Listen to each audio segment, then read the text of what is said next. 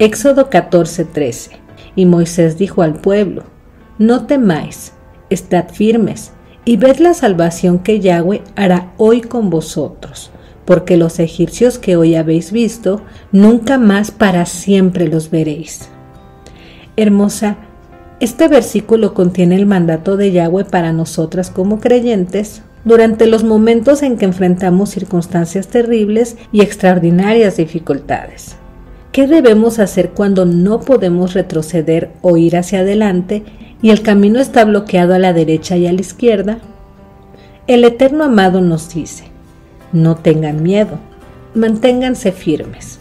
Así, lo mejor que podemos hacer en este momento es escuchar únicamente al Santo Espíritu de Dios porque puede que otras personas, ya sea familia, amigos, hermanos en la fe, etc., vengan con algunos consejos que no son buenos. Pero el Señor dice en el Salmo 46:10, Estad quietos y sabed que yo soy Dios. Al profundizar en esta palabra, podemos evidenciar lo que nuestro Elohim quiere también para nosotras al prometernos que siendo valientes lograremos vencer nuestro desierto y lo que queda atrás dejará de ser y no lo volveremos a ver.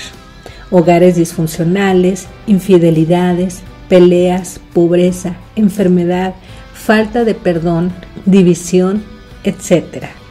Este fue el propósito del Creador al llevar a su pueblo amado al desierto o sea nosotras, para dejar en el olvido la esclavitud, o sea nuestras idolatrías, y transformarnos por el corto paso por el desierto y llegar a la tierra prometida a disfrutar de las añadiduras.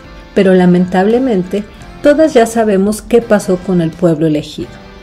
Se empeñaron en seguir siendo necios, rebeldes, desobedientes, faltos de fe, duros de corazón, adoradores de dioses, anhelando volver al pasado de esclavitud y como consecuencia su desierto se extendió por más de 40 años y de todo ese numeroso pueblo que salió de Egipto con la esperanza de llegar a Canaán, unos pocos contados con los dedos lograron hacerlo.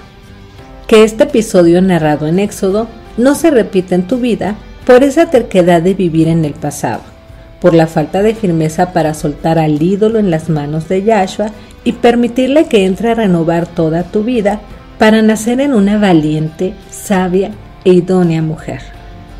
Bella, no alargues más tu desierto. Suelta todo lo que debes soltar. Entierra tus ídolos y anatemas. Fortalece la fe. Ya no dudes más.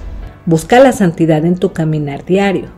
Gózate en el día a día, aunque el mar rojo amenace con tragarte.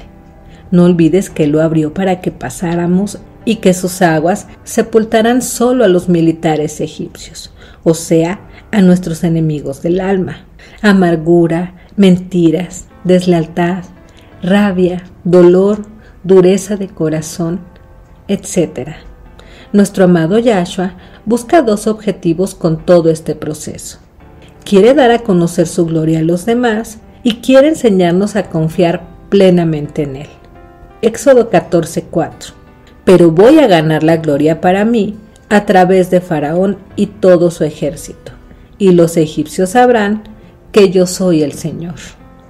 Debemos confiar en las promesas de Dios, mantenernos firmes porque Él tiene un plan. Puede ser algo diferente de lo que podríamos imaginar. Él nos llevará al otro lado del Mar Rojo. No nos ha dejado. No estamos solas. En esta etapa no tenemos que luchar esta batalla.